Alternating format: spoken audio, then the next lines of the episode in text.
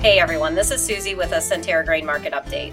So, for the past several weeks now, uh, weather has been the main focus in the market. We went from too hot and dry through some good portions of the Corn Belt to finally getting some much needed rains, which seem to keep popping up in the needed areas. Not that any of them were drought busting events, but seemed to be enough to maintain the crops until the better stuff came along. So, for several weeks, we saw crop conditions ratings consistently decline week after week. Then the rains came, and for the past two weeks, we've seen stability or improvement in the overall crop ratings. Illinois had probably been the Corn Belt state with the largest concern, and this week we saw their corn rating improve nine points in the good to excellent category, and beans improved 12 points, which was huge for them. Now, I'm not saying we see bin busting crops out of these areas by any means, but they should have a crop now. The Pro Farmer Crop Tour starts in less than two weeks, so it'll be interesting to see the reports from that.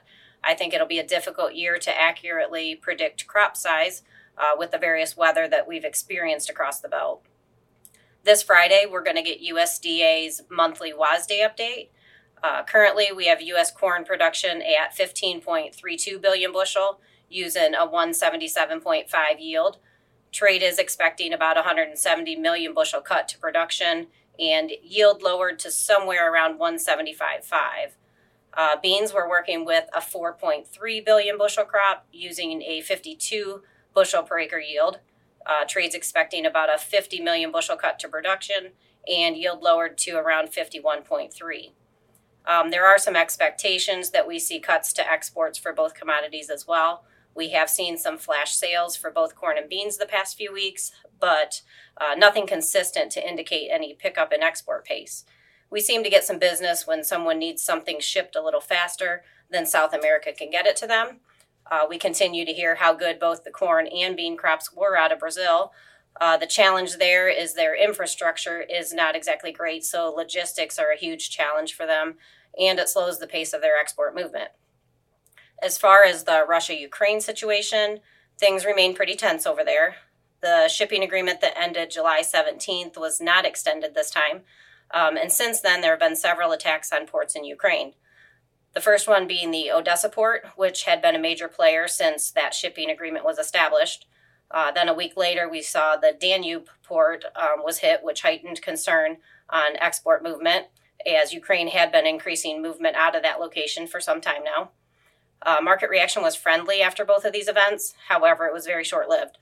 Uh, focus seems to have shifted now to ports in the Russian cities, and thoughts are if we see any of those start getting hit, then those shipping concerns definitely intensify again.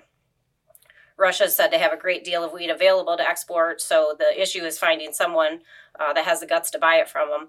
I don't think they're viewed as being the most friendly to do business with right now. Uh, wheat harvest was pretty good this year. For the most part, weather was good through the harvest period, and it did allow us ample time to harvest the crop without weather interruptions. Lots of really good yields reported through our territory, and quality was good. Uh, those two factors alone can determine if wheat harvest is fun or a total nightmare. And I'd classify this one as fun, if that's even a proper word to use with wheat harvest. Um, old crop corn and bean bases have started to fade recently. So if you have some old crop bushels to move yet, be aware of that basis movement. Those old crop and new crop prices have to come together uh, between now and harvest, and we have about 80 cent gap um, on both corn and beans that needs to close up um, over the next four to six weeks.